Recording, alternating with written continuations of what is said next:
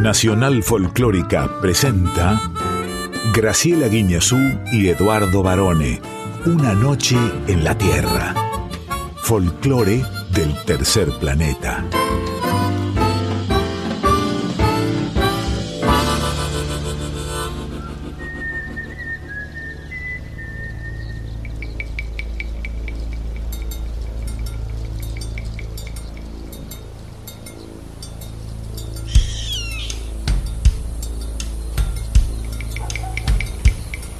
Ya es medianoche.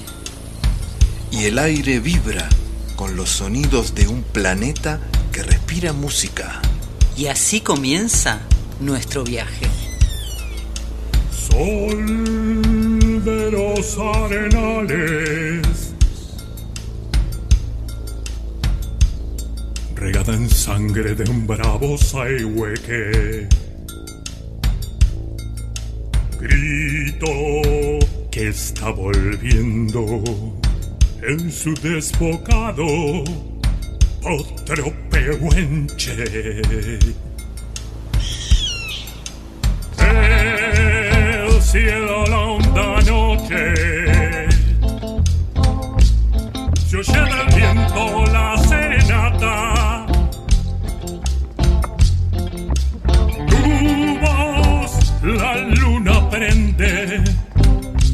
la negra simba de araucana.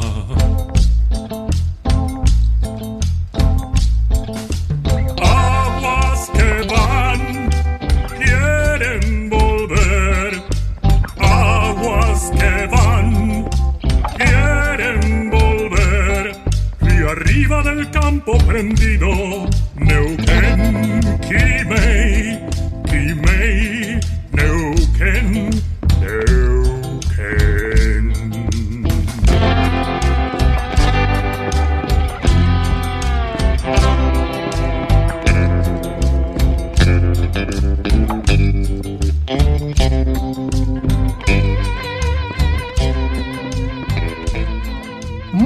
buena medianoche, muy buena madrugada, tengan todas, tengan todos. Aquí estamos como cada lunes a la medianoche, contentos y felices de comenzar un nuevo viaje, siempre unidos por el amor a la música en esta nueva noche en la Tierra. ¿Cómo anda, profesora Guiñazú, tanto tiempo? ¿Cómo anda, varone? ¿Todo bien? ¿Estás contento entonces de empezar ya este viaje hasta las 2 de la madrugada aquí en la folclórica? Sí, por supuesto, porque además, bueno, venimos de un fin de semana largo, largo, ¿eh? ¿No? Un verdadero XXL.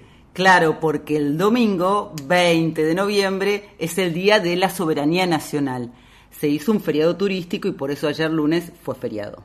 Exactamente, profesora. Es en conmemoración de la batalla de la Vuelta de Obligado, acaecida en el año 1845.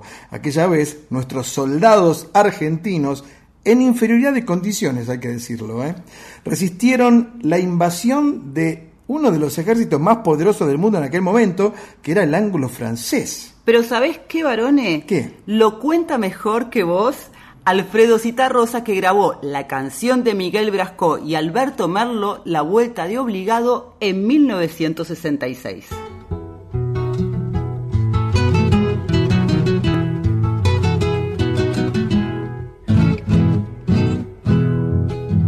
buques mercantes, 20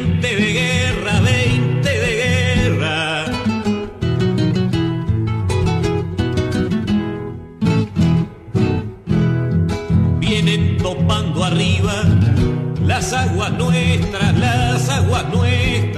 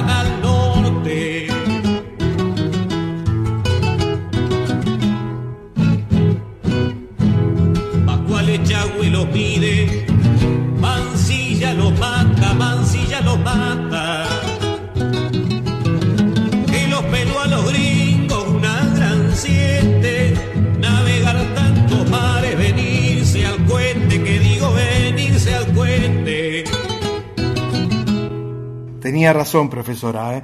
Y claro, y Citarrosa, yo no soy Citarrosa. Esa es la realidad. Pero yo también puedo citar algunos acontecimientos, como por ejemplo que este domingo comenzó el Mundial 2022 y que hoy martes, porque ya es martes, juega el primer partido nuestra querida selección argentina, la famosa escaloneta. Vas a seguir de largo entonces, porque nosotros nos quedamos hasta las 2 y a las 7 empieza el partido con la previa. Yo te diría que a las 6 ya tenés que estar sintonizando la radio pública. Claro, escuche, escuche.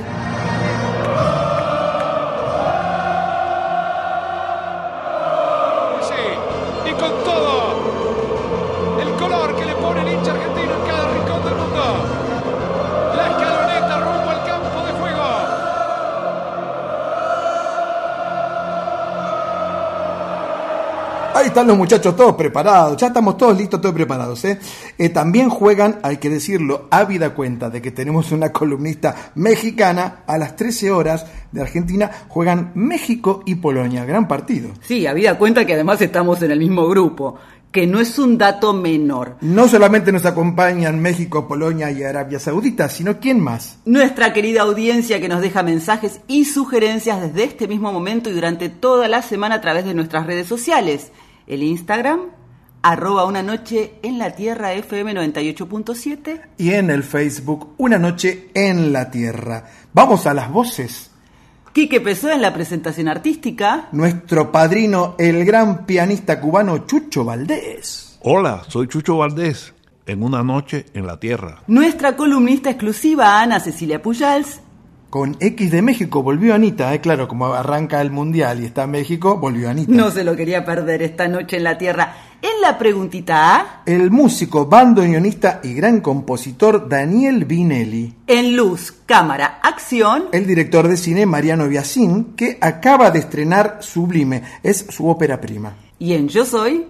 Mariana Dávila, conocida como la terrorista del sabor. Y con este sabor y porque la música hace sonreír al mundo varones Sí. y además no tiene fronteras. Por supuesto que no. Si querés nos vamos ya mismo ¿A en un solo vuelo Ajá. a Salta, Sí. a España Mm. o tal vez a República Dominicana porque no sé dónde él está en este momento. O sea, a cualquier lugar menos a Qatar. a cualquier lugar menos a Qatar. Vamos a escuchar a Diego El Cigala. Upa. Haciendo- Haciendo Valderrama.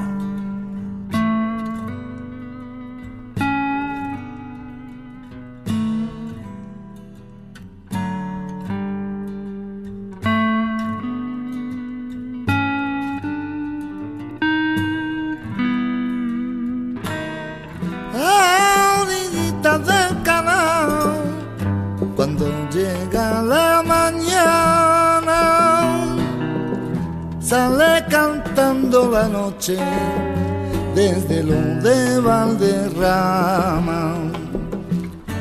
Sale cantando la noche desde lo de Valderrama.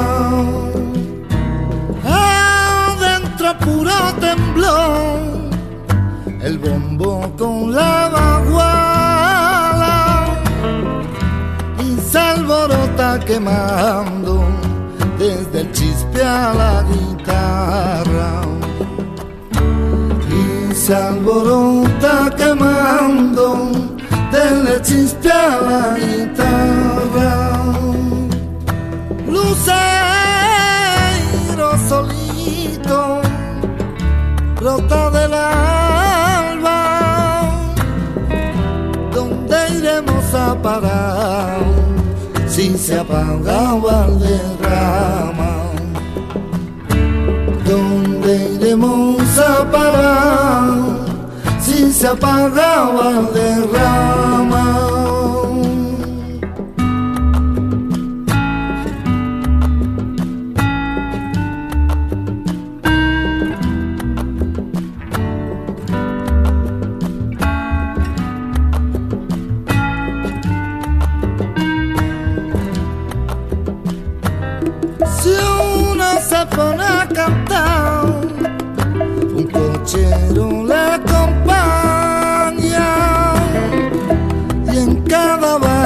De vino tiembla el lucero del alba. Y en cada vaso de vino tiembla el lucero del alba. Samba del amanecer, arrullo de Valderrama, canta por la medianoche, llora por la madrugada. Canta por la medianoche, llora por la madrugada. Lucero solito brota del alba. ¿Dónde iremos a parar si se apagaba el derrama? ¿Dónde iremos a parar si se apagaba el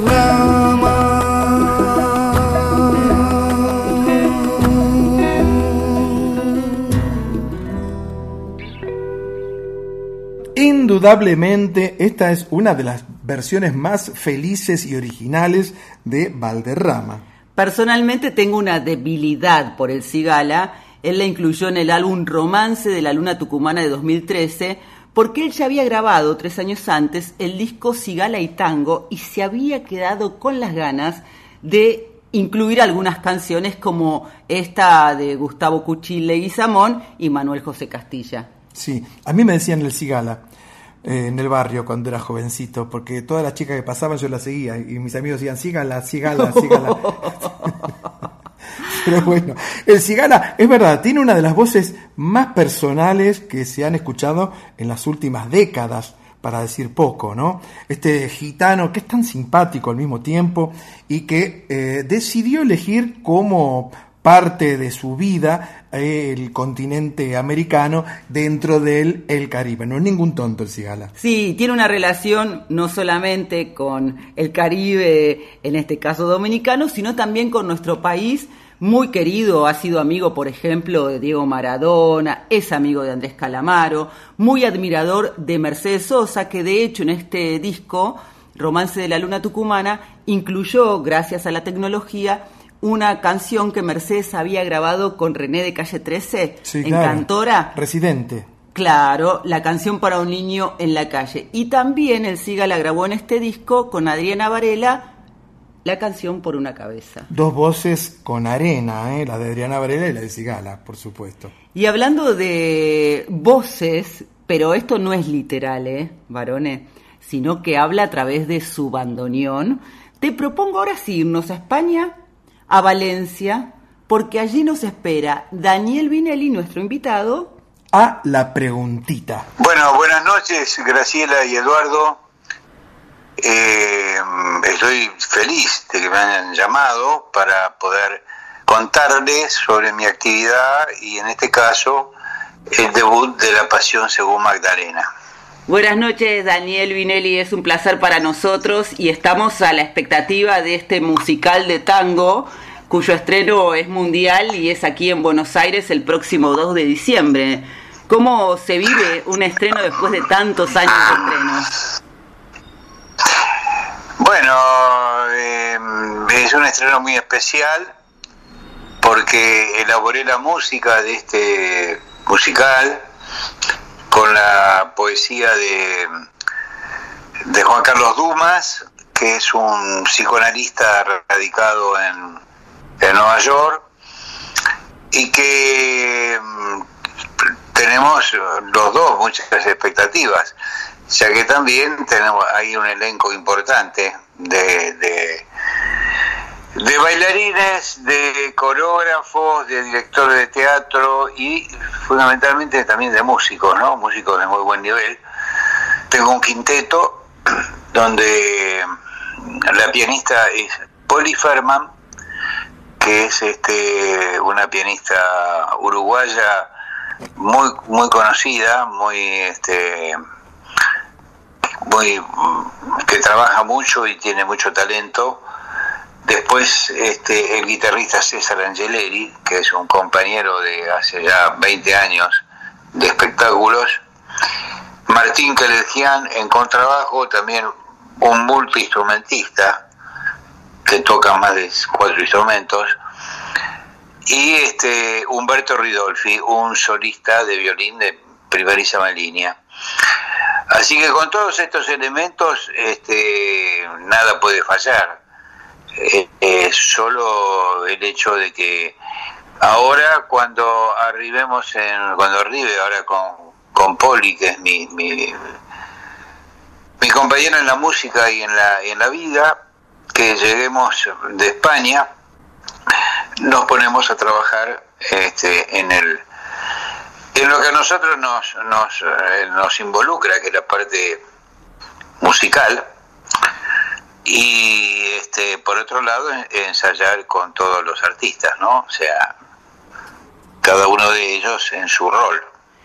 Así que bueno, estoy contento, yo de, de estas cosas este, tengo mucha experiencia, eh, fui director musical de Tango por Dos en su momento, eh, con la cual tengo dos discos grabados, este, estuve siete años con ellos trabajando, con Miguel Soto y Milena Pleos, después otros casi 20 años con Pilar Álvarez y Claudio Hoffman, este, un, una, un, una, una relación muy, muy, muy especial porque estuvimos trabajando durante esa cantidad de años que te dije en Europa y en diferentes lugares del mundo, en Japón, en todos lados. Así que tengo eh, una experiencia bastante grande en musicales.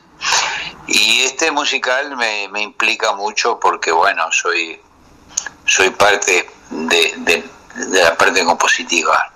Sí, eh, hablabas de algunos de los lugares que has recorrido y yo creo que tu bandoneón tiene alas. Bueno, yo este, hace ya más de 30 años que viajo por todo el mundo. Eh, recién acabamos de llegar de, um, eh, Bulgaria, lugar donde no se conoce el tango y donde hay mucho interés por el tango. Y ahí tuve la satisfacción de poder este, formar una orquesta e instruir a los músicos muy jóvenes que hay, a un bandoneonista búlgaro este, muy interesante, que va a continuar con, la, con, con el tango. Así que eh, estamos siempre de gira haciendo todo tipo de, espectáculos con César Angeleri, por ejemplo. Tenemos un dúo hace, hace más de 20 años, una relación muy, muy buena, también con el guitarrista Eduardo Isaac, un guitarrista de lo mejor que hay en, guitarra clásica en Argentina, igual que Angeleri en guitarra popular. Y este, mi dúo con Poli Ferman, eh, además, bueno, todas las cosas que hacemos con la orquesta sinfónica, yo hago particularmente también, y escribo y compongo eh, música sinfónica, así que bueno, más allá de todo esto, lo que es importante de esto es el estreno de La Pasión según Magdalena, que es una obra que incluye también la coreografía de Laura Robata, una gran coreógrafa, que está montando una parte coreográfica muy importante dentro del, del espectáculo. Este, y bueno, se van uniendo las partes de todo esto que con la, intervención de los cantantes y los bailarines, más el quinteto, más todo lo que eso implica eh, hacer un espectáculo que, que a la gente le, le interese, que llegue. Porque una particularidad, creo, de tu obra es que el tango, así como el bandoneón tiene alas, el tango se explora, se danza, se escucha, se vive y puede tener un poder de transformación, es decir, como que no tuviera ni límites ni fronteras, ¿no? Sí, claro, porque cuando uno se va del país ya está liberado y es que como y ver al país de otro, desde otro lugar. En Nueva York durante 20 años. Ahora estoy en España, este, con mi, con mi esposa, con Poli Ferman, viviendo hace cuatro años, muy contento de estar aquí en Valencia. Y para contestarte algo relacionado a eso, sí, empecé a tener una visión diferente de las cosas y de las estéticas, de las estéticas musicales en ese sentido, ¿no? Y mirándote en retrospectiva, no sé si volviendo a aquel Daniel Niño, cuando comenzaste a tocar el bandoneón que te regaló tu papá, ¿imaginabas todo este camino inmenso pasando por la orquesta de Pugliese, la de Piazzolla, tu etapa solista, los quintetos, las orquestas internacionales que, forman parte de tu vida? Sí, sí, ya se hizo carne en mí, este, todos estos espectáculos y todas estas cosas. Estoy contento, estoy feliz, este, además, eh, no solamente de ese ángulo, estoy feliz también porque soy, soy padre y soy abuelo de, de, tres, tengo tres nietos, tengo uno que es músico, este Camilo, que, toca el clarinete, que está estudiando, ya está haciendo conciertos, y además dos hijas, hermosas hijas, que, bueno, eso para mí es importantísimo también. Y en la faceta de compositor, ¿qué es lo que más te apasiona? Sí. Bueno, la parte mm, de composición la vengo desarrollando ya desde muy chico desde cuando comencé con la orquesta de Pugliese, cuando tenía 23 años, hasta estos momentos aquí que ya pasaron 50 y más también, así que imagínate que, que vengo desarrollando una obra no solamente a nivel popular, sino a nivel sinfónico, a nivel de cámara. Tengo muy buenos encargos de composiciones para de cámara muy famosos en Estados Unidos, como el Lincoln Trío o el Trío Heroica, que son tríos eh, de piano, violonchelo y violín muy prestigiosos, que me han encomendado música. Entonces, ah, tengo, ah, cubro un espectro bastante grande en, la, en el ámbito de la composición. A mí hay muchas de tus obras que me gustan, pero me conmueve especialmente Preludio y Candombe, cuando se, hace un quiebre en, esa obra, y de golpe el bandoneón puede ser una caja, puede ser un bombo, y si uno cierra los ojos no se da cuenta que sos vos con un bandoneón. Puede ser, puede ser. Linda, linda apología hiciste sobre eso. Eh, lindo, lindo, lindo. Me gustó mucho lo que está diciendo. Es verdad, es verdad este, eh, ahí está la confusión para mí, el candombe, que es la música del Río de la Plata, que une a la Argentina y al Uruguay, es muy importante. Y cada estreno tiene un sabor especial y como dice el tango, volver a Buenos Aires también lo debe tener para vos. Sí, claro, Buenos Aires para mí es el lugar donde nací, donde llego y estoy como si estuviera realmente como en mi casa, es que estoy en mi casa. Así que este lo primero que hago es ir a comprar las medias lunas a la, panadería y las tortitas negras, así que imagínate que, eso no se come en, España tampoco. y, Sí. Sí, no, me decías lo que te conmueve de Buenos Aires y cómo se recuperan rápido las costumbres. Ah, enseguida, sí, sí, seguro, uno no tiene incorporado eso. Es absoluto, eso, eso no tiene, no tiene retorno. Más te digo, viví muchos años en Nueva York y me costó muchísimo aprender inglés porque porque por el miedo de perder mi identidad. Este me ocurre a mí eso, me ha ocurrido a mí eso, ¿no? Sí. O sea, soy, estoy arraigado a Buenos Aires. Buenos Aires es parte de mi vida. Así que imagínate que todo este, este desarrollo de cosas que hago están ligadas a, a- a lo que yo soy, Por supuesto. que es lo que está eh, inmerso dentro de lo que es eh, la Argentina, ¿no? ¿Te gusta que te digan maestro? No, no, para nada. Este, eh, es buena pregunta esa. No, no, no me gusta. No, no, yo vengo, vengo de la orquesta de Pugliese, donde a Pugliese cuando le decían maestro decía maestro ciruela. Así que imagínate, yo vengo ya de esa época. No, no, no me interesa. Eh, aunque ahora me están, me están llegando bastantes premios y pergaminos y recordatorios y toda esa cuestión que, bueno, la recibo con, con cariño, pero nada más. No es que me quiero quedar en laureles. Hasta que tenga uso de razón y tenga fuerzas, voy a seguir tocando el bandoneón, voy a seguir componiendo y voy a seguir trabajando porque el trabajo ennoblece y hace la posibilidad de que uno esté, esté vivo, sobre todo vivo, pero no vivo, eh, vivo de verdad. Entonces, bueno, a mí me gusta eso, yo apuesto a eso, muchísimo a eso.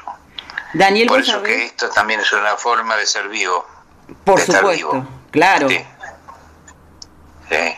Eh, te iba a decir que para nosotros, para Eduardo y para mí, en una noche en la Tierra es importante que estas charlas tan bonitas se cierren con una canción que vos elijas.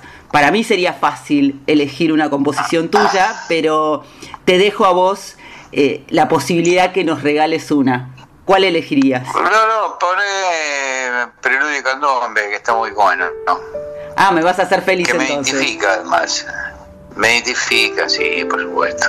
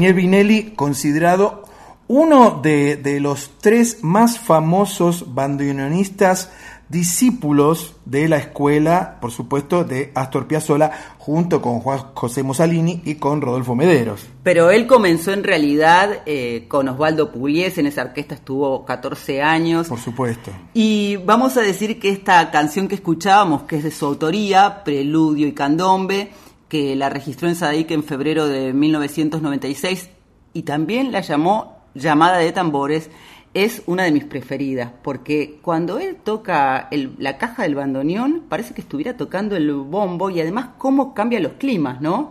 Sí, me gustó, bueno, todo lo que contaba, porque hacía rato que por lo menos yo no tenía noticias de, de este tremendo músico que es Vinelli, por supuesto. Claro, él está haciendo su carrera en Europa y yo creo que no lo dejan volver nunca más. Igual también la hizo durante muchos años, como nos contaba, en los Estados Unidos, pero él necesita volver cada tanto a Buenos Aires, no solamente con su quinteto para mostrarnos su música, sino también para comer medialunas y tortitas negras. Vio que le traje tortitas negras, ¿no? Sí. Usted no se puede quejar. Le dice como, como Vinelli me aplaudiría en este momento. para esta madrugada. Y también me parece interesante que todo el mundo le dice el maestro Vinelli. Sí. Y él piensa lo mismo que pensaba Pugliese, maestro Ciruela. Vamos a decir que él está llegando a Buenos Aires en estos días porque el 2 de diciembre a las 9 de la noche es el estreno mundial de La Pasión según Magdalena. Es un musical de tango con la orquesta de Vinelli y el quinteto en vivo, con un cuerpo de bailarines, con cantantes. Va a estar también el sábado 3 y el domingo 4 de diciembre. Sí, esto, esto es en el ND Ateneo, acá en Buenos Aires, en la calle Paraguay al 900, por supuesto. Imperdible espectáculo, ¿eh? Porque si uno quiere adentrarse nuevamente, como tantas veces habría que hacer, en el nuevo tango, nadie mejor en este momento que Vinelli para llevarnos de la mano por esta música ciudadana única en el mundo. Además, podés poner cualquiera de las composiciones de Vinelli y todas te llevan de viaje hacia un lugar de nuestra música popular, abordada por supuesto con su impronta, porque él además, como decías vos, que es el gran bandoneonista argentino, también es un compositor y un arreglador muy prolífico y tiene una relación que lo ha enriquecido muchísimo, creo yo, con la pianista uruguaya Poli Farman, que es su mujer además. Sí, bueno, todo queda en familia y eso está, hay que trabajar con la pareja, no es fácil, ¿eh? No es nada fácil trabajar con la pareja. Se ve que esta gente se lleva muy bien. Y claro, si yo lo tengo tocando el bandoneón a Vinelli, ¿qué le voy a hacer? ¿Alguna queja? Y- Para nada. Pero y si yo la tengo a Poli tocando el piano, imagínate. Claro. Tenemos que hacer un agradecimiento especial, además de a Daniel Vinelli que nos atendió amorosamente. Sí, claro, a Santiago González de la agencia Tommy Pashkus, que Tommy es un amigo de la casa también, ¿eh? Como amigos de la casa son nuestros oyentes que se quedan aquí hasta las 2 en una noche en la Tierra, Por FM Nacional Folclórica. 98.7. Una noche en la Tierra. Suena el folclore del tercer planeta con Graciela Guiñazú y Eduardo Barone por Nacional Folclórica FM 987. Profesora, tal como dijimos al comienzo de esta nueva edición de Una Noche en la Tierra, no solamente juega Argentina, sino que a las 13 horas se baten a duelo futbolísticamente hablando Polonia con México. Entonces, ¿qué llega en este preciso momento? Ana Cecilia Pujals y su columna exclusiva. Con X de México.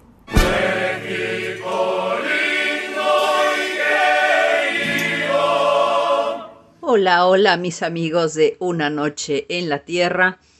Y como siempre, saludándolos con mucho gusto. Hola Eduardo, hola Graciela. Bueno, pues ya estamos metidos en el Mundial. Ya es imposible abstraerse, hacer como que no existe, mirar para otro lado. Y al que no le guste el fútbol, pues ni modo le va a tener que gustar o por lo menos le va a pasar por algún lado. Y bueno, eh, lamentablemente, otra vez, otra vez, ese destino espantoso que nos toca a los mexicanos de quedar en el mismo grupo con Argentina y de tener que padecer otra vez esos partidos tremendos en donde, bueno, pues los mexicanos siempre nos quedamos con el llamerito, híjole, pues hubiera podido ser de otra manera. Pero bueno, sea lo que sea, sea lo que vaya a ser, no importa. Para los mexicanos es un juego, es fútbol. Como alguien dijo por ahí, así es el fútbol, pase lo que pase. Y la verdad que no nos afecta tanto perder como les afecta a ustedes, amigos argentinos. Somos un país futbolero, nos gusta el fútbol y todo, pero pues perdemos un partido y seguimos igual de contentos, estamos en el mundial y en fin, eh, tenemos otra actitud frente a estas competencias internacionales. Así que bueno, pues eh, seremos muy felices jugando con la Argentina, con Polonia, con Arabia Saudita y bueno, y será lo que tenga que ser. Mientras tanto, em, obviamente nos tenemos que dedicar a la música en este programa maravilloso. Y, bueno, yo les quiero contar una, anécdota. Eh, para el Mundial de 2018 en Rusia, la original banda El Limón, que es una banda, es una banda muy importante del, del, norte, nacida con, todo el movimiento de bandas en Sinaloa, son todos derivados, prácticamente derivados de las bandas de Cruz Lizárraga. Eh, se creó para Rusia 2018 una canción que se llama Mexicano Yo Soy y que quedó prácticamente como un himno eh, para la selección mexicana en todos estos partidos que juegan previos o las Copas América o la Copa de esto, la Copa del otro, está este himno y, es eh, muy curioso porque tiene muchas versiones, pero la, versión con, con, banda, es decir, la original, bueno, tiene ese toque folclórico de la, de la música de banda.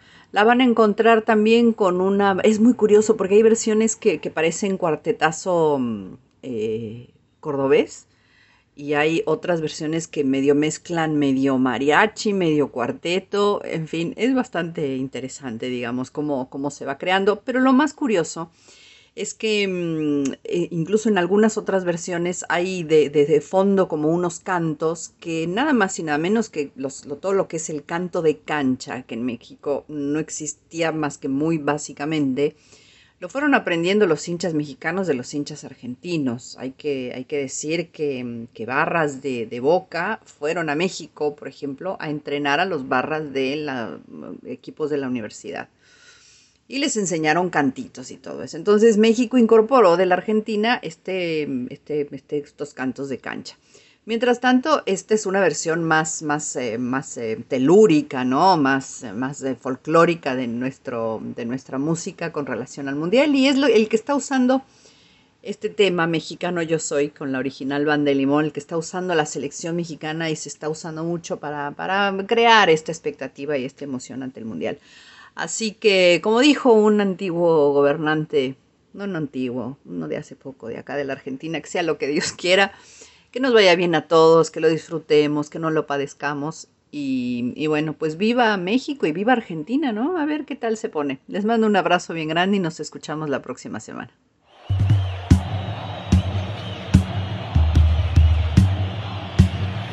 Mexicano yo soy, de sentimiento, de corazón, lo llevo dentro de mi pasión, es lo que tengo la afición que no puede callar.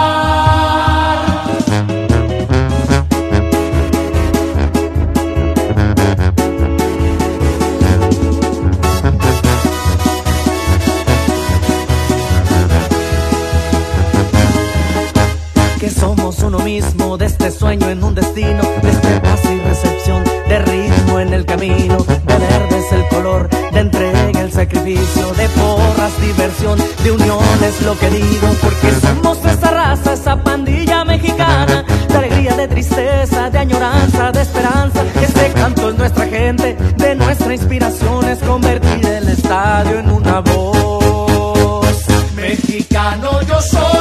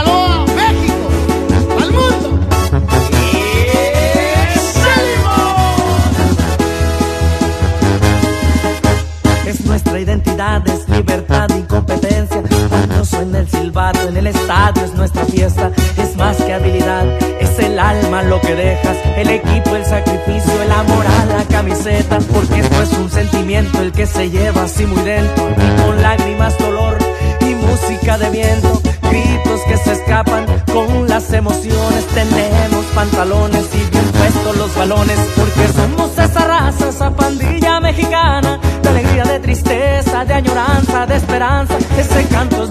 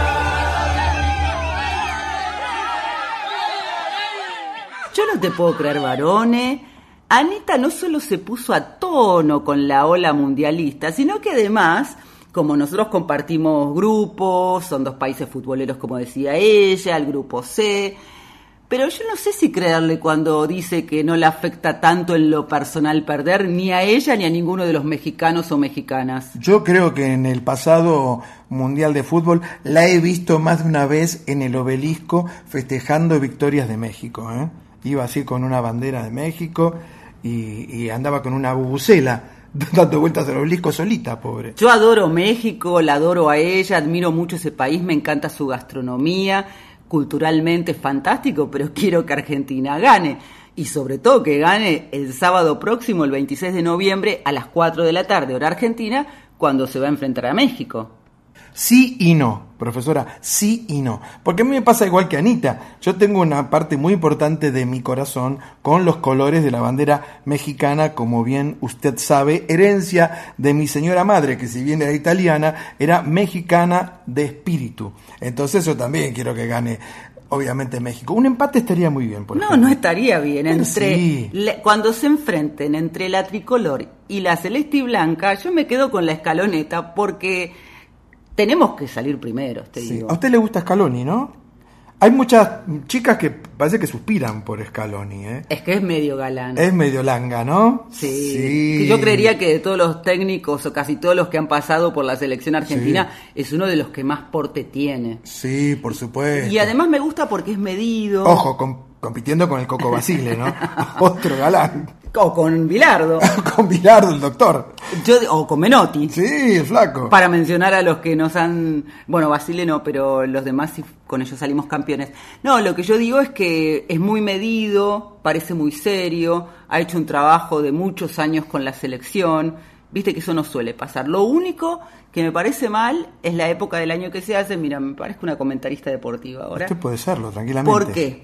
Porque el mundial en Qatar se hace en invierno, entonces ya a esta época del año, si vos y yo que no pateamos la pelota estamos cansados, imagínate cómo llegan no solamente los jugadores de la selección argentina, sino todos a este mundial. Ahora, a usted me dijeron que particularmente le interesa este mundial.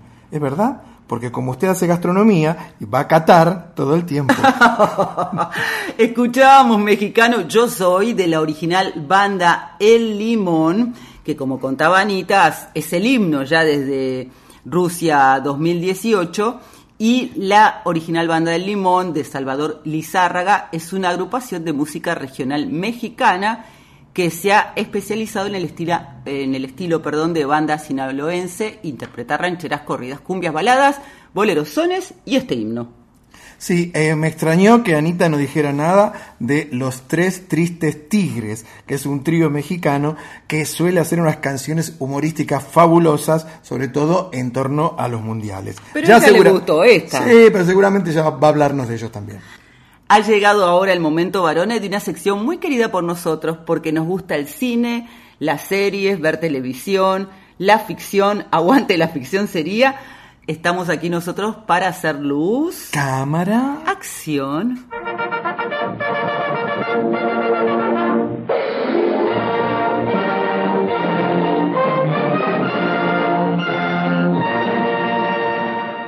Y en la noche de hoy nos visita Mariano Biasín, director de cine y músico, que acaba de estrenar Sublime, su ópera prima.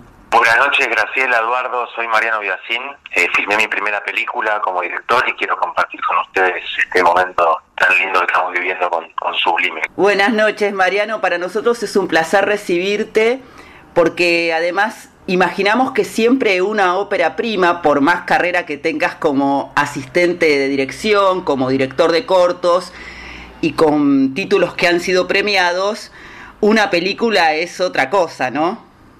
Sí, totalmente. Para mí fue un gran desafío pasar del, del... Si bien conocía mucho el set de filmación por mi trabajo como asistente y por estar cerca de, directoras y directores muy de los cuales aprendí mucho, la verdad que hacer ese rol por primera vez en una película de largometraje fue un gran desafío. Y además porque Sublime tuvo un tiempo largo, como todo en estos tiempos empezó como un proyecto prepandémico y la pandemia te cambió todo y hasta las locaciones, ¿no? Sí, nos cambió todo y frenó el proyecto a un punto de que hasta en, la locura de la, del encierro llegué a pensar que nunca se iba a poder hacer. Empezamos a, gestionar todo con Juan Pamiller, que es el productor, en el año 1 antes de la pandemia, o sea, en el 2019. Y con mucha ilusión, buscando a los actores, las locaciones y, de repente a los pocos meses se frenó con una y se generó un congelamiento de todo tan grande que la verdad que tuve mucho muchas sensaciones distintas, pero por suerte en algún momento de, del año 2021 se pudo poner en marcha. Y como todos los protagonistas o los principales protagonistas son jóvenes en edad todavía de secundario, también tuviste que modificar tu idea de quiénes iban a ser los actores y las actrices o eso no cambió? Sí, porque desde el comienzo con, con la directora de casting, María Laura Berch, que es una persona súper eh, sensible, lúcida, y que a mí me ayudó muchísimo a la hora de, encontrarme con el material, de leer el guion, de pensar en los rostros y en, los personajes. Eh, habíamos estado de acuerdo que estaba bueno que los actores que hicieran esta película tuvieran la misma edad que los personajes, para lograr un poco más de verdad y de, y, captar esa, esa, esa etapa que es muy concreta, que en menos de 16 no podrían pasar estas cosas y ya cuando son actores que tienen quizás 22 haciendo que tienen 16, algo se, se pierde ahí. Así que empezamos con, con ella buscando, hicimos muchas entrevistas, había un montón de candidatas y candidatos muy interesantes, pero bueno, muchos de ellos para la pandemia también crecieron obviamente y otros que no habíamos tenido en cuenta, que eran muy interesantes también, eran chicos y cuando pasó la pandemia eso les benefició porque crecieron y estaban justo en la edad perfecta para hacerlo. ¿Y son músicos ellos? No, solamente el, el que tiene conocimientos musicales es el que hace de baterista. El personaje de Mauro, que es Facundo Trotonda, que él lo buscamos porque sabíamos que era baterista y que tenía ganas de incursionar en la actuación, pero el resto vienen del lado de la actuación y tuvieron que entrenarse fuertemente para en unos cuatro meses de previa para poder hacer los personajes y, hacer lo más realista posible todo lo que es musical, ya que la, película tenía esa premisa. Por eso te lo preguntaba, Mariano. Vamos a contarle a nuestra audiencia que el, argumento, además de tratar de conflictos típicos de la adolescencia y conflictos que tienen que ver con la sexualidad y también con la relación entre las parejas de los padres, básicamente la música es un gran impulsor de la historia. Tal cual, sí. Es un elemento que yo decidí incluir en el guion desde el principio y es un recurso que a mí me ayudó también a, a generarle un espacio al protagonista para que él pueda explorar lo que le pasa y a veces eh, en eso a los humanos en general, pero cuando en esas, en esas edades tampoco es muy fácil estar poniendo en palabras lo que uno siente y el arte y la música es un buen espacio para, para que él drene la- las, las cosas que le pasan y, y manifieste sus dudas o su confusión. ¿Eso tiene que ver con que vos sos músico? Sí, que, que haya incluido la música en la película, sí, yo he tenido bandas también, tengo eh, y toco y, intento componer música y es algo que me pareció siempre interesante de incluir en, en- de, inter- interconectarlo con el lenguaje audiovisual de- de- del cine y también abrir un poco el, mundo de cómo es una banda que está empezando, que no tiene recursos, que ensayan en una sala que suena mal y cómo es el proceso en que se componen las canciones, cuando se las muestran entre los compañeros, algunos les gusta, otros no. Eh, me parece algo interesante para, para una capa interesante para agregarle a la historia. Y tiene mucha verdad, por eso te preguntaba si eran músicos, porque uno como espectador tiene la impresión de que esos chicos que están armando esa banda tienen conocimientos y además, bueno, los músicos, la- los instrumentos también son reales. Sí, sí, sí. Sí, La, la verdad que lo que quisimos recrear es que sea una banda que por más que no suenen impecables y no son eh, eh, Foo Fighters, pero al mismo tiempo intentan eh, hacer lo mejor posible con lo que ellos tienen y se lo toman en serio. De hecho, están preparando, en la película están preparando un, su primer gran show en un cumpleaños y están incluso diseñando el, aviso con el que lo van a promocionar. eh, se lo toman en serio, pero bueno, obviamente les sale como pueden. Eh, Recorrió muchos festivales y ya tiene eh, premios y críticas muy buenas. ¿Te esperabas esa repercusión? La verdad que no, la verdad que no. Eh, un, poco el, el- antecesor de todo eso, que fue un corto que hicimos eh, hace unos años, que fue el inicio de Fabricio, que tiene una temática parecida, eh, ganó un premio en el Festival de Berlín, en la sección Generación, que es para cine para jóvenes o historias juveniles. Y de alguna manera, entre chistes y, y un poco en serio también, el productor, con Juan Pablo Miller, decíamos, ojalá podamos repetir de participar en, el Festival de Berlín. Sería muy lindo poder volver y llevar esta película. Y la verdad que eso, por suerte y con, con mucha alegría para mí y para todos, se, se dio y pudimos estrenar la película en el Festival de Berlín. Y eso hace que muchas puertas también se abran a muchos festivales, llamamos más la atención en, en un montón de festivales que nos empezaron a invitar y la película recorrió muchísimo. Y eso es muy bueno para una película como esta, que quizás para el público argentino llega sin, sin hacer mucho ruido porque no tiene actores conocidos, no es una película muy comercial en el sentido que tenga herramientas para volverse mediática, pero pero es una película, una historia pequeña, muy honesta y que, y que viene con una gran estela de, de, de logros eh, en, en festivales y en, en- que enfrentando a muchas audiencias lejanas y ahora estamos muy contentos de que eso va a pasar, con, de llegar a nuestra gente.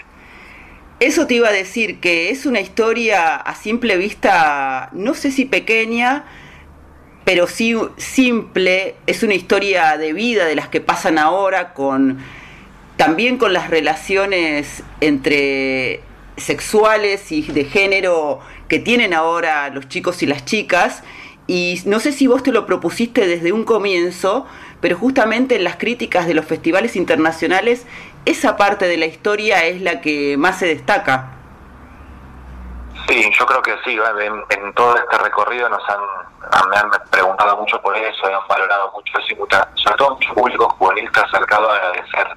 Que para mí eso ya lo estoy diciendo, ahora me pongo piel de gallina porque no era una, no, no era, yo no- nunca quise provocar nada o cambiar nada o simplemente a compartir una historia lo más sensible, lo más eh, verdadera posible. eh, pero bueno, de encontrarme con gente que venía a agradecer la película, que quería saber que- cómo volver a verla, a preguntarme por, cómo la filmó. O sea, hubo mucha, mucho encuentro y conexión con el público muy lindo, con gente que hablaba otros idiomas y que podrían haber entrado en la historia. Y la verdad que a mí me sorprendió mucho eso, que la película encuentra la manera de llegar y de emocionar y, en especial a los jóvenes que son los que tienen una edad cercana a los, a los personajes pero también me ha tocado con gente más grande que observa quizás a través de un cristal un poco nostálgico de su propia experiencia, sus propios recuerdos de la, de la adolescencia juventud.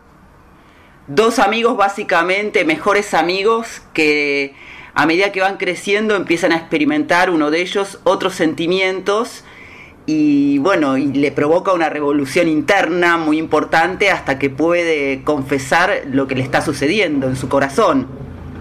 Sí. Sí, y eso también es una historia que no, no, se inventó nada nuevo, porque en el cine hay un montón de historias que tienen esa temática LGBT y que, que, que- también son películas que ayudaron a abrir esta, esta, a poner sobre la mesa esta, estas temáticas. Generalmente en los últimos tiempos siempre fueron poniendo el eje del conflicto en, en, la- el personaje que descubre que le atrae a las personas del mismo sexo, por ejemplo, que asocia el conflicto y que es social lo que lo pone eh, incómodo ante sus padres o ante sus padres o quien sea. Y en esta película la, la- mi, mi intención fue intentar eh, que eso no sea que, que eso no sea un conflicto, sino tomado con mucha naturalidad, tanto por el protagonista como por, su contexto, y que el conflicto se asiente más en cómo reacomodar los vínculos que uno tiene tan, o uno en general en nuestra sociedad están tan claros y delimitados, estos amistades, estos noviazgos, estas atracciones, estos deseos, y que estas, eh, por suerte en estas nuevas generaciones eso está un poco más abierto y un poco más libre al impulso y al, y al, auténtico que a cada uno le- le surja experimentar.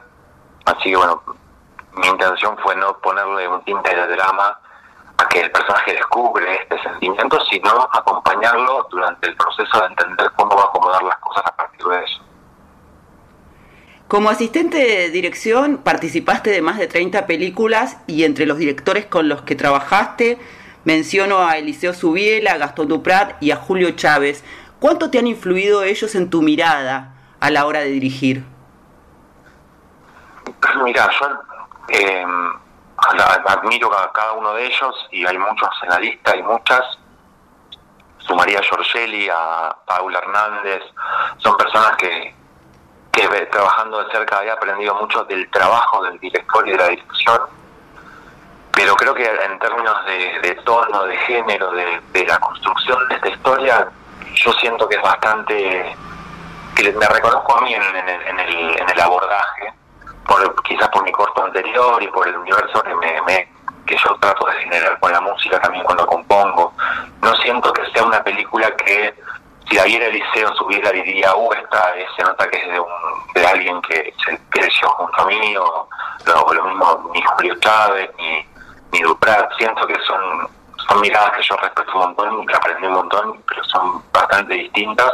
De hecho, hasta me da un poco de vergüenza que alguno de ellos a verla, porque soy muy tímido sí con las cosas que yo que yo hago, pero pero sí me influyeron mucho en el, el construir la idea de cómo es el trabajo. Eso sí.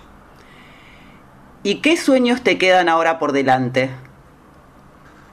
Y yo siento que Sublime es una puerta que, que se abre en un momento eh, especial, eh, donde ya siento que como asistente de dirección hice un, recorrido que me llenó de experiencias y de, recuerdos lindos. No, no, no dejaría de hacer ese rol porque siento que es, que es un, me, me gusta mucho ese trabajo, pero obviamente mi mente y mi corazón apuntan a, a poder tener la oportunidad de hacer una segunda película pronto. Eso está toda la energía en eso ahora. Ojalá, esperemos que así sea, pero ya el estreno en los festivales internacionales de Sublime me parece que, que te abre más que una puerta. Para despedirte, vos sabés que nosotros tenemos una consigna en Una Noche en la Tierra, que es que nos recomiendes o que elijas una canción, si puede ser folclórica mejor, que te provoque alguna emoción o que te inspire. Yo tengo, yo compuse una canción que, que me inspira. Eh, ¿Puedo decir, puedo ser referencial para compartirla? Por supuesto. Eh, se llama Diferente.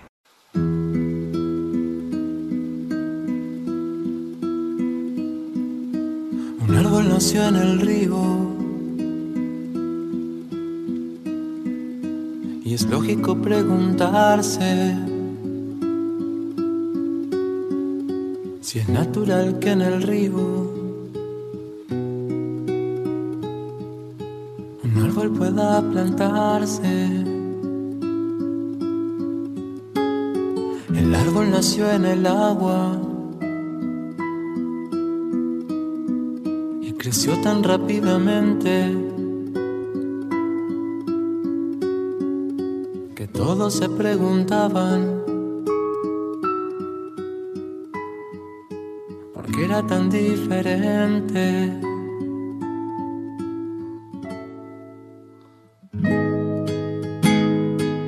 Embargo, yo no me pregunto nada.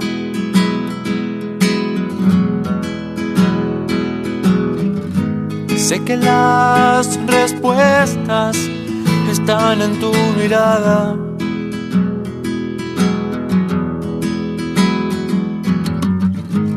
Desde que el silencio me mostró tu verdadera voz,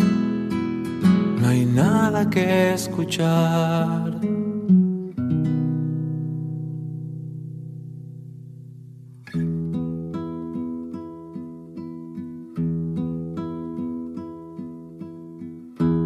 En el agua hay un reflejo, una figura cristalina se dibuja en la corriente. Casi sin mover las hojas pasa desapercibida una brisa transparente. Si la tierra es más segura, si otros árboles perduran, este árbol no es igual. Crece abrazado al río, el destino, no le importa perdurar.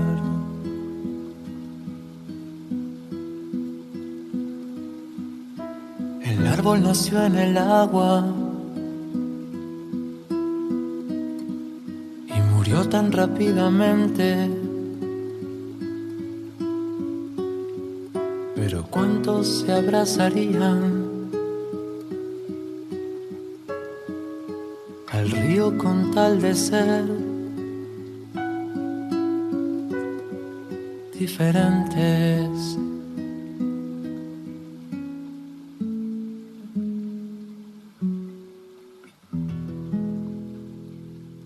Primero vamos a hablar de diferente la canción que escuchamos, que es de su autoría. La grabó en su disco Aura en el 2011, es una canción que lo inspira. Y de hecho la película Sublime tiene mucho que ver con la música. Y él lo cuenta, que justamente, aunque no se lo haya propuesto de esa manera, y vos que sos músico, varones, lo sabés mejor que yo, la música cuando vos la llevas de esa manera en el corazón te acompaña en todos los proyectos, de alguna u otra manera. Así es, y no solo eso, sino que Mariano tiene muy buenas credenciales, como por ejemplo haber surgido desde la Escuela Profesional de Cine de nada menos que el gran Eliseo Subiela. Sí, además fue asistente de dirección en más de 30 películas argentinas y también en coproducción. Eh, fue asistente, por ejemplo, de Julio Chávez, fue continuista y durante mucho tiempo él empezó a pensar en cómo dar un paso más, que es la dirección, y así debutó con un cortometraje, El inicio de Fabricio, en el 2015. Y siempre eh, Mariano ha tenido muy buenas críticas de su trabajo. Pero si te parece, varón, escuchamos el tráiler y después seguimos hablando. Me encanta escuchar trailers. Oh, oh, más. El tema que estabas haciendo, no lo pusiste. Cuando lo tenga más armado. ¿Me ayudas con la letra? ¿Qué pensás? ¿Tu viejo sabe para qué la estamos usando? Ni se acuerda que existe. ¿Querés ir o no? Sí.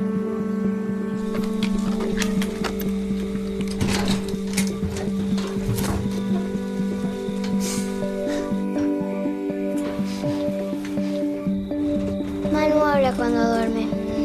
Manda mensajes. ¿Qué tiene? Ahora sí no te cuenta. Papá habla también. ¿Sabes cómo te curás? Haciendo música. Tiene que hacer lo que él quiera. Claro, por eso. La guitarra hace que una parte se tensione, otra se relaje. Como lo dice ella, suena todo sexual. Yo tengo la llave de la furgo. Mañana no voy a ir a la furgo. No es como vos con Azul. Ey. No, no, no.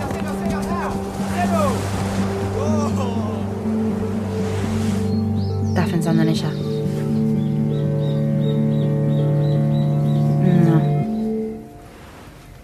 Entonces, ¿en quién?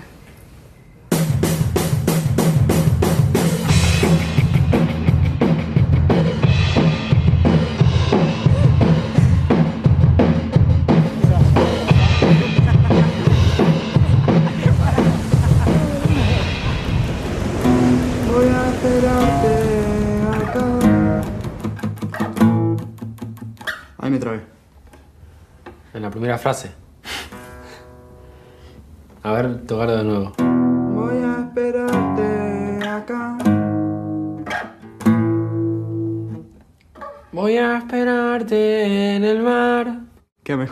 Sublime se estrenó en la sección Generación de la Berlinale, nada menos, ¿eh? uno de los grandes festivales de cine de todo el mundo, y pasó por más de 20 festivales. Ganó el premio Sebastián Latino 2022 a la diversidad sexual y de género en el Festival de San Sebastián, premio como mejor película iberoamericana en el Festival Internacional de Cine de Seattle, entre muchos otros premios. Y el jueves pasado se estrenó en los cines. A mí es una película, yo la vi en una función privada. Quiero decirte que me gustó mucho. No es una historia chiquita en sentido peyorativo, sino que lo es porque no tiene grandes pretensiones más que, y nada menos más que, contar la historia de dos amigos de toda la vida que han crecido juntos y ya están terminando la adolescencia y uno de ellos empieza a sentir amor por el otro, Mm. pero ya no amor fraternal, Mm. sino un amor Erótico. Claro, entonces ahí lo que te va contando con gran sensibilidad Mariano es cómo cada uno de los protagonistas y también de su entorno van acomodándose a estos sentimientos, que lo más hermoso que sucede es que nadie los niega, nadie mira para otro lado, ni la exnovia del protagonista, ni una amiga, ni los padres, todos y hasta el otro protagonista se hacen cargo de sus sentimientos. Es una película muy sincera. Es un gran momento del cine argentino también, ¿no, profe? Totalmente, yo creo que es uno de los mejores momentos del cine argentino. Y a raíz de esto le cuento que hace muy poquitos días salió publicada una lista con las 100 mejores películas argentinas de todos los tiempos. Una lista que es reveladora en muchos sentidos, que ha traído polémica por algunas omisiones, por los lugares en que han sido ubicadas eh, algunas eh, más preponderantes que otras. En fin, si no hay debate, eh, el cine no existiría como tal porque justamente la ficción tiene que ver con la mirada de cada uno, ¿no? Sí, yo estoy de acuerdo con muchas de las películas que acá estoy viendo la lista. Por ejemplo, Leonardo Fabio tiene, bueno, eh, Juan Moreira, tiene eh, Crónica de un niño solo, tiene Soñar, Soñar. El dependiente, El Dependiente. Gatica el mono. Exacto. La Ciénaga es la película de Lucrecia Martel que está en el primer lugar, pero después hay una lista que incluye una mirada muy ecléctica de todo lo que se ha hecho en el cine argentino. Sí, por ejemplo, en tercer lugar está la obra de Adolfo Aristarain, Tiempo de Revancha, ¿se acuerda? En el octavo está Pisa Birrafazo, Ujú. Nueve Reinas en el décimo, Sí. El Eh, Aura. El Aura, eso le iba a decir. Eh, una de las grandes películas de Hugo El Carril, Las aguas bajan turbias. Las aguas bajan turbias, con un elenco extraordinario. Hugo del Carril. En las aguas bajan turbias, vuelve una voz inconfundible. Pienso en mi rancho, mi madre amada, la novia acaso que me olvidó. Una de mis películas predilectas, por ejemplo. De Leonardo Fabio también está, este es el romance de Aniceto y la Francisca, de cómo quedó trunco, comenzó la tristeza y unas pocas cosas más. En el lugar 16, Esperando la carroza de Alejandro Doria, película que todos adoramos, por supuesto. La Casa del Ángel de Torre Nilsson, Camila, La Mujer sin Cabeza, La Patagonia Rebelde. Bueno, Rosaura a las 10 de, con Juan Verdaguer, ¿se acuerda? ¡Rosaura!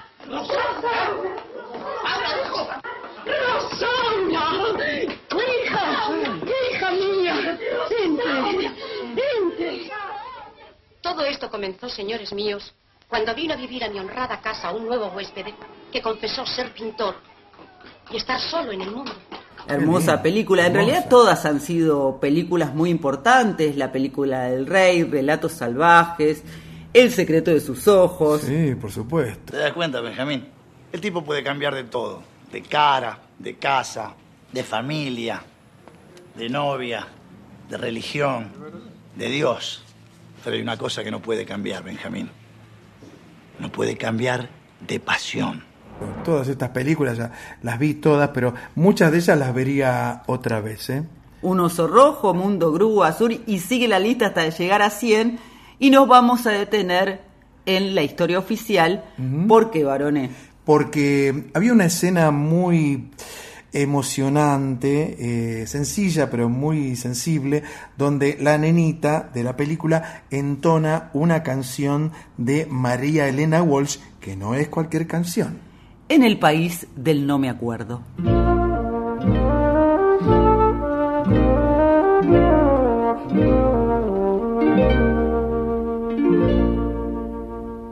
En el país de no me acuerdo, doy tres pasitos y me pierdo. Un pasito para allí, no recuerdo si lo di. Un pasito para allá. Ay, qué miedo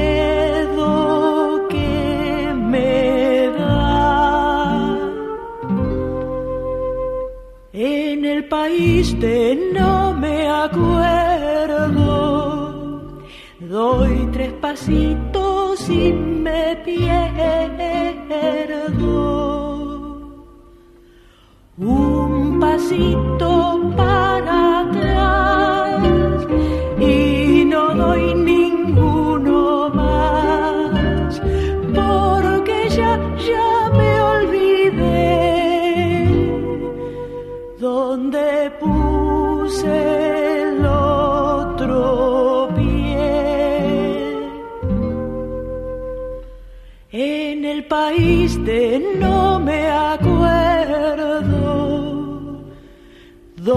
tres pasitos y me pierdo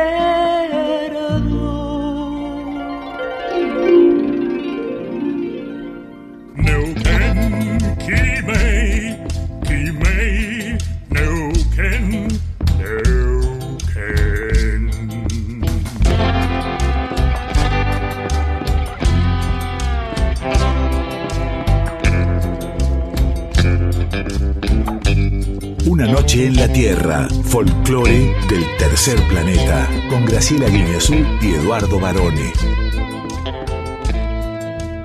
Profe, yo he leído y he conocido nombres de artistas, nombres de fantasía realmente originales, pero como este que le voy a decir ahora, muy pocos, porque llega a Yo Soy... Mariana Dávila. La terrorista del sabor. Hola Graciela, hola Eduardo, hola gente de Una Noche en la Tierra, yo soy la terrorista del sabor. Bueno, ¿cómo te iniciaste en la música? Eh, ¿En tu casa había música? ¿Quién fue que, que te inició en esto? ¿Por qué te gusta la música? ¿Por qué haces música? Eh, bueno, yo, me, yo empecé en la música de alguna manera desde chiquita. Mi mamá desde chiquita nos metió en coros, a mis hermanas y a mí. Y eh, cantábamos, cantábamos y ahí eh, a mí me metió en clases de músicas de chiquita. Eh, nada, como para tener musicalidad, tampoco nada muy profesional ni esperando que me dedicara a eso. Eh, ni, no, mi papá ni mi mamá son músicos, pero sí les encanta la música. Definitivamente sí crecí como en un hogar musical. Creo que cuando vieron que me dediqué a la música ya no les gustó tanto, pero, pero sí me metieron el bichito de la música. Entonces esas contradicciones de, pues, de la educación que tienen eh, los padres ¿no? y las madres. Eh, bueno, yo soy de Bogotá, Colombia. Nací allá y viajé a México en el uh, 2000, 2000 o 99, algo así. Y vivo allá desde pues desde ese entonces. Entonces, pues por eso eh, soy una mezcla entre un híbrido entre colombiana mexicana, realmente mantengo el acento colombiano eh, por una cuestión inconsciente de que yo creo que mantener como la raíz, no sé. Eh, me fui chiquita para, para México como a los 16 años y eh, pues tengo como los dos mundos, en, yo creo que plasmados en mi, en mi música. Aprendí a tocar acordeón, eh, pues yo empecé como tocando guitarra realmente.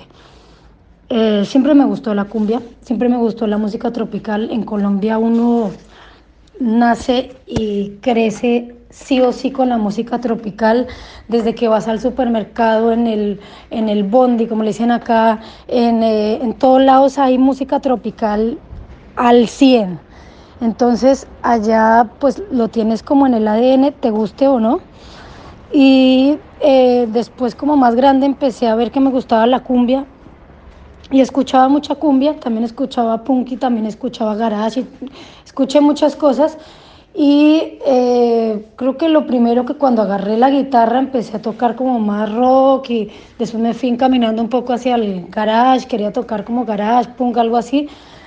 Al final como que no me, no me clavé tanto y me metí a estudiar, hice otras cosas que no tienen nada que ver con la música. Y después eh, llegó a mi vida el acordeón, porque eso sí no lo escogí yo ni nunca jamás pensé que fuera a tocar acordeón. Me fui a Colombia después de muchos años de no haber ido y estaba viajando y en una ciudad que se llama Valledupar, que se toca mucho acordeón, una señora que conocí me dijo, ven, te voy a llevar a una, a una escuela donde tocan acordeón y tocan vallenato, para que veas eso, pues que es muy bonito, son niños y tal. Entonces llegamos allá y tal, y el director pues trae a los niños y nos muestra así todo su despliegue de talento y de, eh, impresionante como tocaban. Y después me dice, le dice a uno, tráele un acordeón. Entonces me trae un acordeón y empiezo a tocar. Pues empiezo a tocar, no, me empieza a enseñar. Me dice, tú de aquí no sales sin tocar acordeón. Y yo, pues bueno, va, yo me dejo. entonces, en tres días ya tocaba una canción con bajos y todo. Y fue como, uy, marica, esto es lo mío. Y él también me impulsó mucho, pues tiene como muy buena pedagogía, entonces me alentó mucho a que, a que sí, que me enamorara del acordeón y efectivamente me enamoré, pero por una cuestión indirecta. Creo que si hubiera pensado en tocarlo no, no lo hubiera hecho porque es, pues es un instrumento difícil y más para aprender grande. Entonces, pues nada, me enamoré, me fui, me quedé ahí dos semanas, tocaba todo el día, todo el día, después me volví para Bogotá hice unos pesos para poder quedarme más tiempo y ya después me quedé como dos meses ahí. Em, me quedé estudiando, estudiando, estudiando, no podía parar de tocar. Volví a Bogotá, trabajaba otro poquito y me volvía y iba. Pues era realmente una ciudad donde se vivía y sobre todo el barrio donde estaba era muy barato.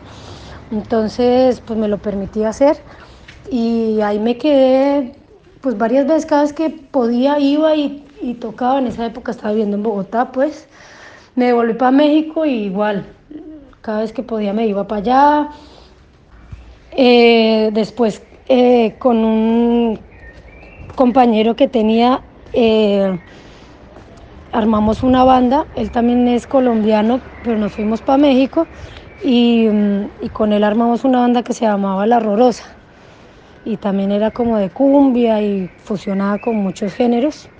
Ahí duró como seis años y cuando nos separamos como al año o a los dos años, al año yo creo, empecé mi proyecto solista. Eh, ya no quería una banda, estaba cansada de la colectividad, de jalar gente, de, pues era muy desgastante, entonces empecé mi proyecto y de ahí hasta ahorita pues ha estado la terrorista, que eso fue, empezó en 2016. ¿Y cómo podrías definir tu música? Pues yo le llamo terrorritmo, eh, porque realmente un género así, una etiqueta que encaje en las que se han determinado como géneros, pues no sé, porque es muy amplio, es muy variado, realmente es, es de todo lo que yo escucho y, y sí me planteé como desde el principio tener esa libertad, ¿no? De géneros, mezclar todo lo que se me ocurre y, y pues nada, ahorita lo que estoy haciendo también se sale, o sea, hay unas muy tropicales, pero también hay otras que no tienen nada que ver con tropical. Seguramente tendrá mi sello, pero no, no solo tropical. Entonces, pues eso como la libertad, yo creo que pues todo se plasma en la música, lo que uno hace es de lo que escuchas.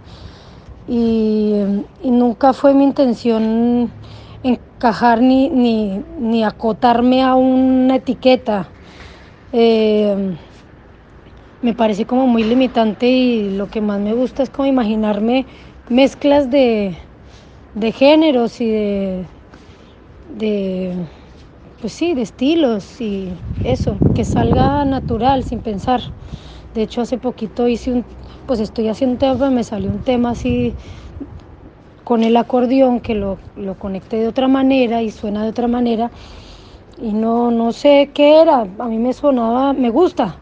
Y se lo pasé a una amiga para que lo escuchara y me dijo, eso es como un dark wave y sí, ahora que lo pienso sí, pero no, no empecé pensando en hacer eso y así, así me salen las cosas. Eh, esta es tu primera vez aquí en, en, Buenos Aires, ya habías venido antes, querías conocer, ¿cómo, cómo fue? ¿Cómo resultó que llegaste ahora acá, ¿no? a nuestro país? Bueno, pues la verdad llevaba como 10 años queriendo venir.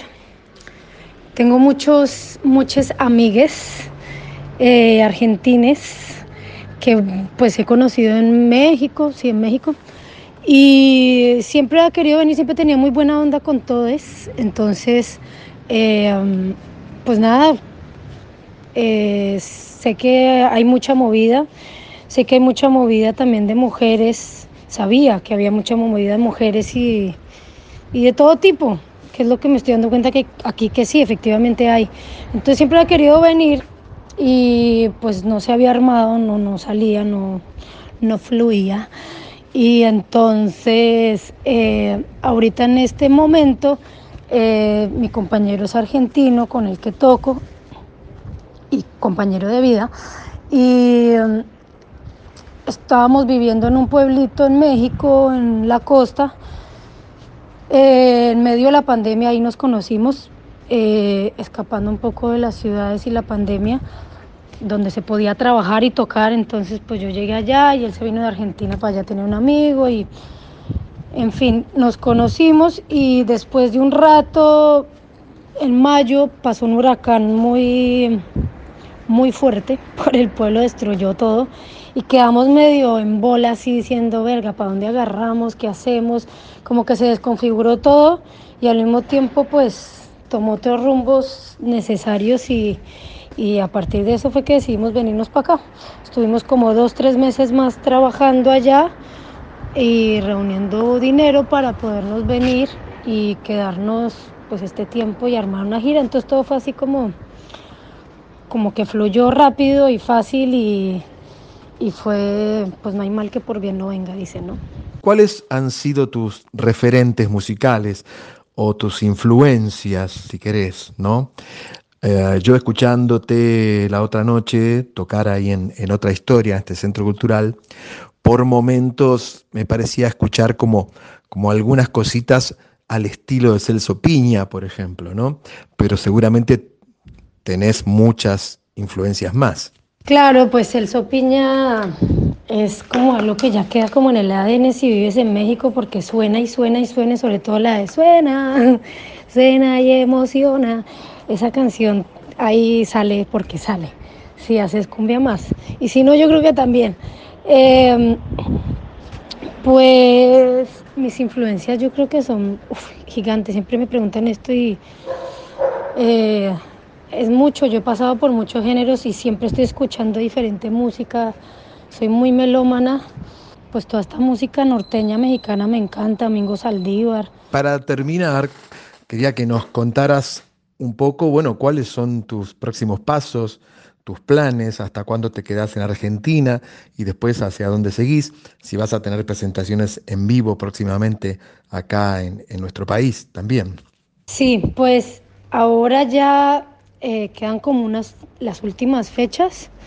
Eh, el 19 estaremos en Carnal y el 24 vamos a estar en una fecha muy especial con Chocolate Remix y, y Burlesque Lesbiano en, en Casa Brandon. Ese va a ser bien especial. Vamos, la idea es sacar unos temas nuevos y algo de show nuevo, así cosas inéditas que se verán ahí solamente. Eh, vayan a ese, va a ser muy especial. Eh, y nos quedamos en, en, en, Argentina, la idea es hasta enero. Y de ahí nos vamos para México. Eh, y ahí ver, la idea es quedarse en México, tocar unos meses ahí hasta el verano y en el, bueno, el verano de allá. Y en el verano armar una gira por Europa. Esperemos que también en diciembre salgan otras, otras fechas. Eh, estaré avisando por las redes, en el Instagram sobre todo. Eh, todavía no, no hay nada fijo, pero esperemos que salgan algunas cositas por ahí que hay como propuestas. Eduardo, de verdad que muchísimas gracias por esto. Eh, me encantó que nos hayas visto ese día, de pura casualidad además. Ojalá eh, vayas el 24. Y a toda la gente, vayan y muchísimas gracias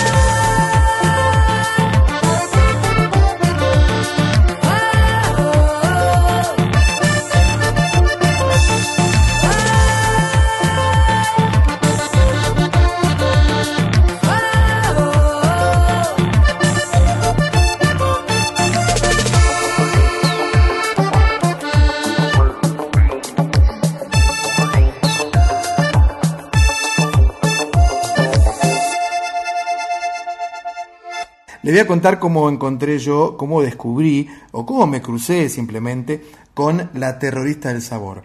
Mi hija Bianca trabaja en un centro cultural muy, muy lindo, eh, hay que darse una vuelta cada tanto. Se llama Otra Historia, aquí en la calle Arevalo, en Villa Urquiza, o Villurca, como le dicen los vecinos.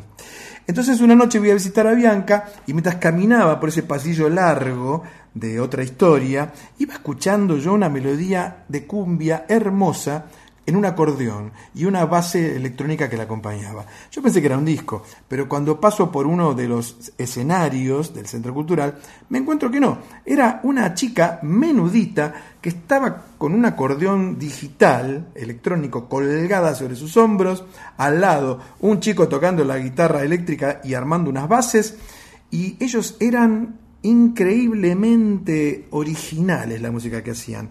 Bueno, ella es la terrorista del sabor y aquí está, como siempre decimos, porque los artistas underground, los artistas que todavía no son reconocidos, tienen su lugar en Nacional Folclórica. Y vamos a contar, varones, que esto que vos estabas relatando de que- cómo conociste a la terrorista del sabor es algo que nos sucede todo el tiempo, Así es. porque nosotros somos, como se dice ahora, 24/7.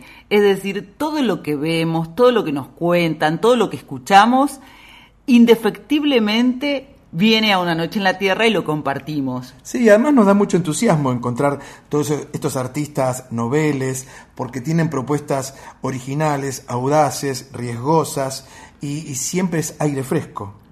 Por esa misma razón es que sostenemos que desde Yo Soy tienen un espacio artistas de todo nuestro país y también los que vienen y se quedan, aunque sea por un tiempo, como es el caso de Mariana, de la terrorista del sabor, para poder visibilizar su arte.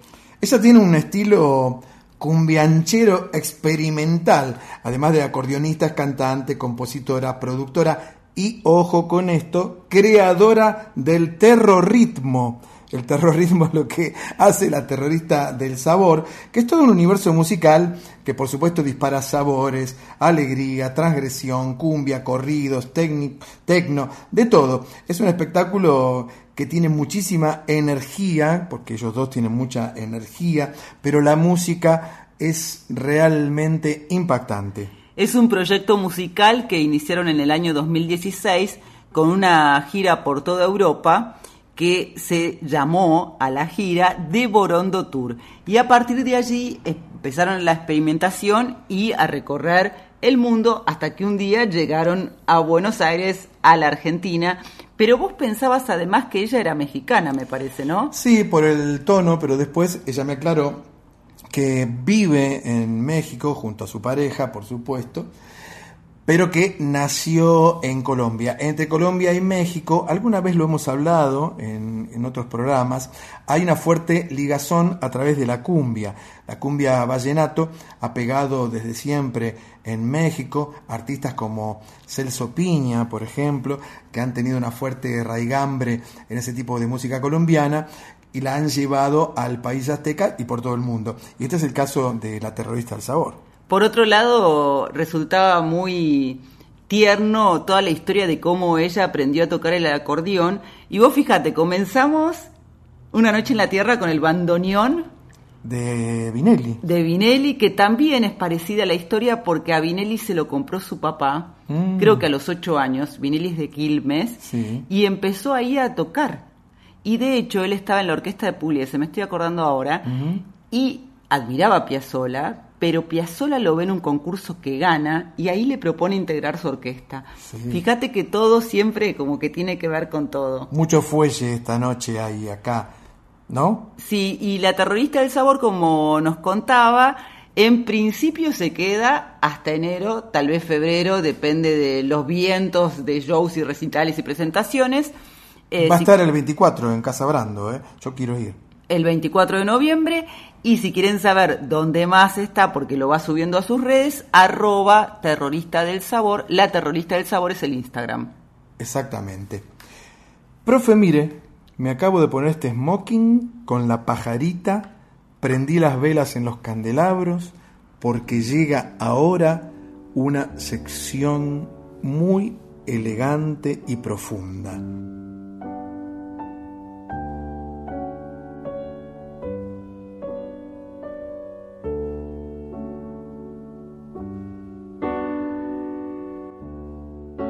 Poemas en la voz.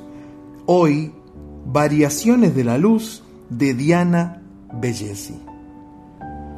Un revuelo naranja al poniente, en lucha libre con el violeta, donde se hace de repente un claro verde, como aquel rayo purísimo, perseguido en la juventud, y al fondo el coro de las gallinetas, y un silencio al frente que corta el tajo de luna, con más silencio, y plata, y noche, hasta que solo quedan las luces de tu casa, a veces como mágicas naranjas dulces, y en la soledad amargas.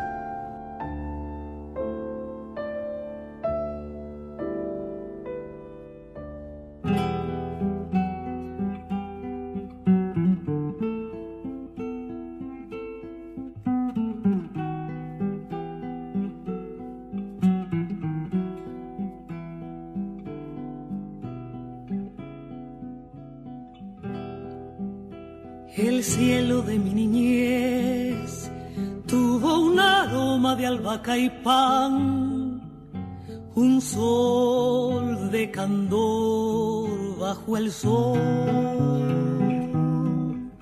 Mi madre andaba en la luz de una provincia de eternidad y era regazo el verdor y era verano el color del amor.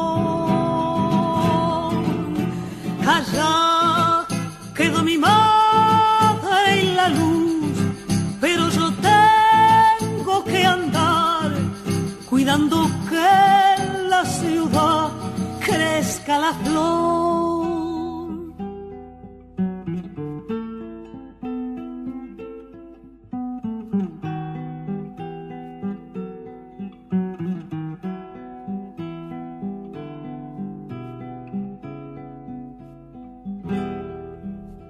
Yo sé que debo cruzar lejos del cielo de mi niñez tiempo de furia y canción. Yo tengo que rescatar aquel aroma de albahaca y pan que la ternura me dio como una rama de amor verde y sol.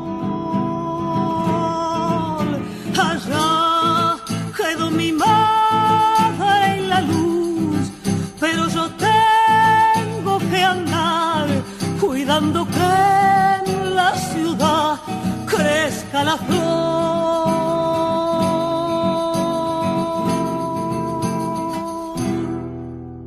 Yo no sé si quedarme con la voz de Amelita Baltar o con la de Graciela Guiñazú. Lo digo acá públicamente. Me encantan estas voces femeninas que tienen un tono grave y medio arenoso, ¿no? La Varela, la Baltar, la Guiñazú. Ay, varones. Gracias por el elogio, pero no estoy a la altura de esas voces. Sin embargo, me encanta escucharlas, interpretar. En el caso de Amelita Baltar, además, un dato muy importante es que ella, antes que nada, fue folclorista, la gran promesa por los años 60, casi, eh, terminando los 60 del folclore argentino. La década de oro del folclore argentino. Sí, ganó premios, eh, se presentó en festivales, pero el amor la llevó por el tango y después volvió por un tiempo con esta canción de la ternura que incluyó en su disco Cantándole a mi tierra es el disco del año 1973. Ahí estaba acompañada por Kelo y Tuki, dos grandes guitarristas, Kelo Kelo Palacio, por supuesto. Y mm, como usted decía, en, en la contratapa de ese álbum decía lo siguiente, Amerita Baltar. Estoy de vuelta en esto de cantarle a mi tierra, sin prepotencia y sin protesta, pero con mucha ternura, porque así es como la siento. Cuando dejo mi Buenos Aires se comienza a ensancharse el paisaje, se agranda también el amor por mi país, alimentado por el cariño de tantos amigos que, desparramados en su geografía, me reciben siempre como si los hubiera dejado ayer. Por su primer disco como solista, en 1968 ganó el premio Revelación en el Festival Nacional del Disco que se realizó en Mar del Plata. Ese mismo año la escucha Astor Piazzolla, quien la invita a protagonizar su operita María de Buenos Aires que compuso Piazzolla junto a Horacio Ferrer. Por supuesto, yo tengo ese disco, un disco do, vinilo doble del sello Trova. Fue una unión muy prolífica, la de Piazzolla con Ferrer, la de Piazzolla con Amelita, que encuentra su punto tal vez más culminante un año después, 1969, cuando graban Balada para un Loco. Pero en el 73 estaban medio separados, ya no, si, no sé si no había sido la separación definitiva, porque tuvieron varias idas y venidas, y por eso Amelita necesita volver a sus raíces, que son el folclore. Por supuesto, después sigue haciendo tango, pero Claro. ese era un momento de, de ruptura. Eh, y quería preguntarle, ¿por qué usted eligió un poema de Diana Bellesi, que realmente es, hablando y haciendo una comparación, bellísimo? Porque es una poeta santafesina que es muy influyente en la poesía de nuestro país y una de las voces más importantes de Latinoamérica. Eh, a finales de los años 60 recorrió a pie todo el continente durante seis años, buscando distintas experiencias que las ha volcado a sus textos y a mí particularmente me gusta ella, como me gusta este poema Variaciones de la Luz, que también pertenece al libro que lleva el mismo nombre del año 2011, porque ella no usa eufemismos. Puede describir la belleza del dolor y también de la alegría con palabras muy simples y metáforas completamente comprensibles. Sí, como comprensible es también la música que vamos a traer de la mano de un trío muy original. Nada menos que el Ángel Parra Trío. Si a usted le suena el nombre, es porque se trata del nieto de la gran Violeta Parra. Ángel Parra Trío en Una Noche en la Tierra.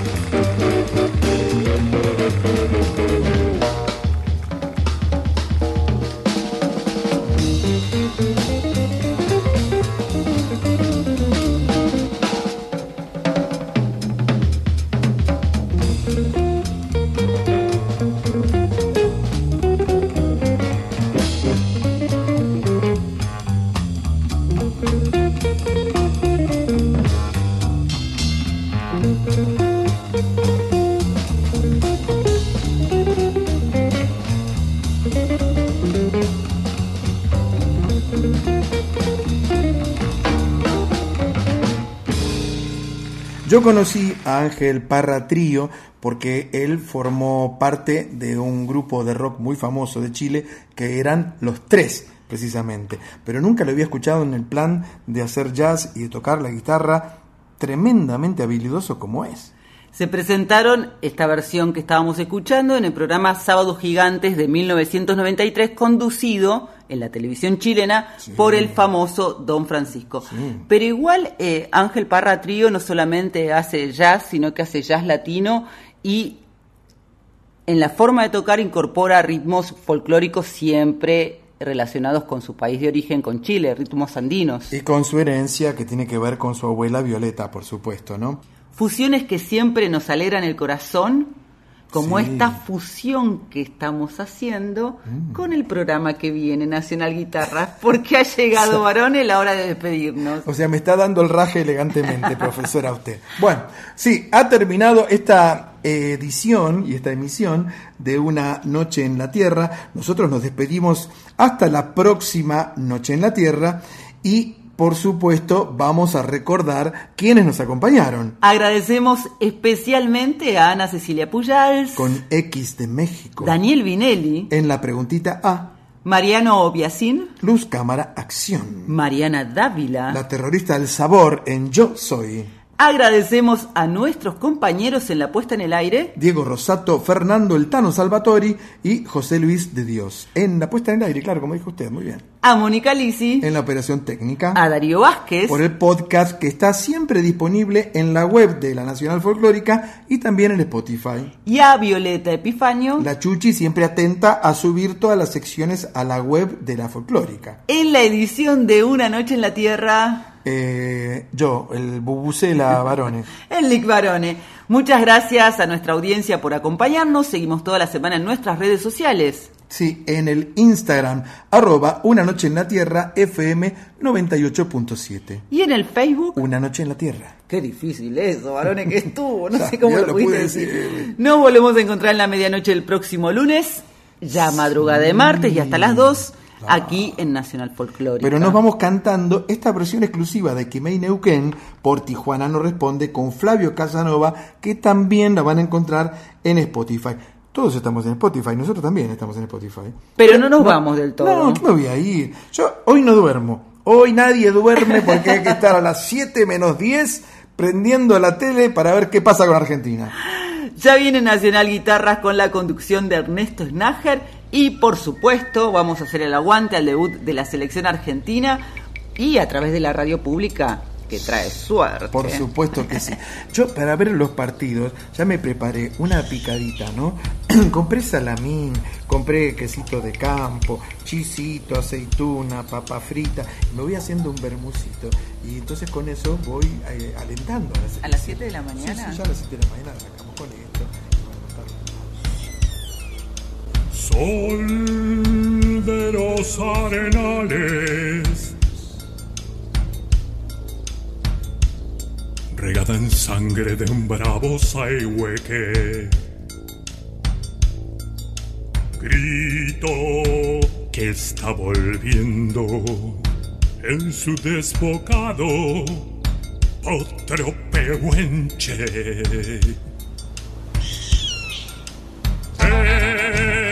Cielo la honda noche.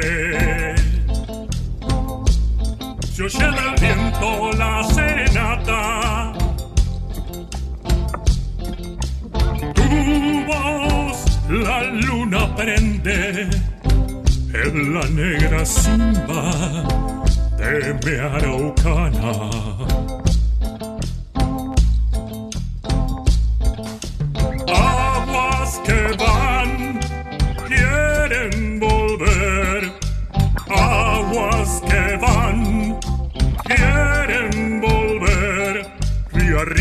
campo prendido.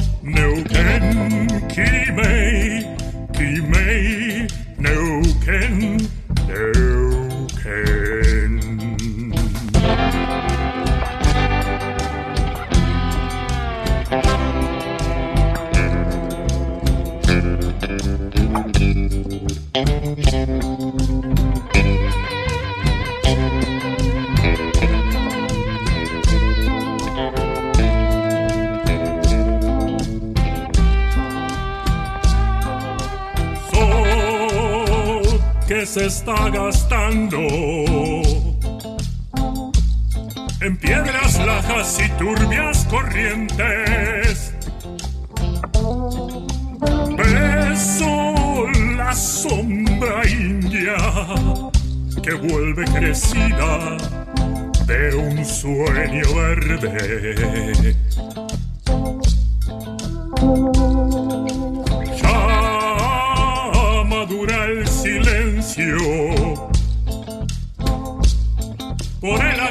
Agreste vientre de tus bardas.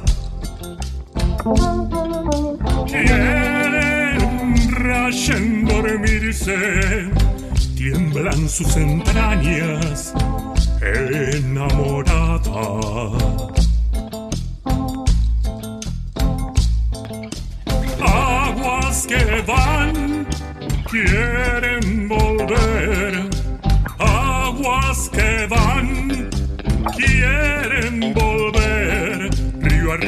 Del canto prendido,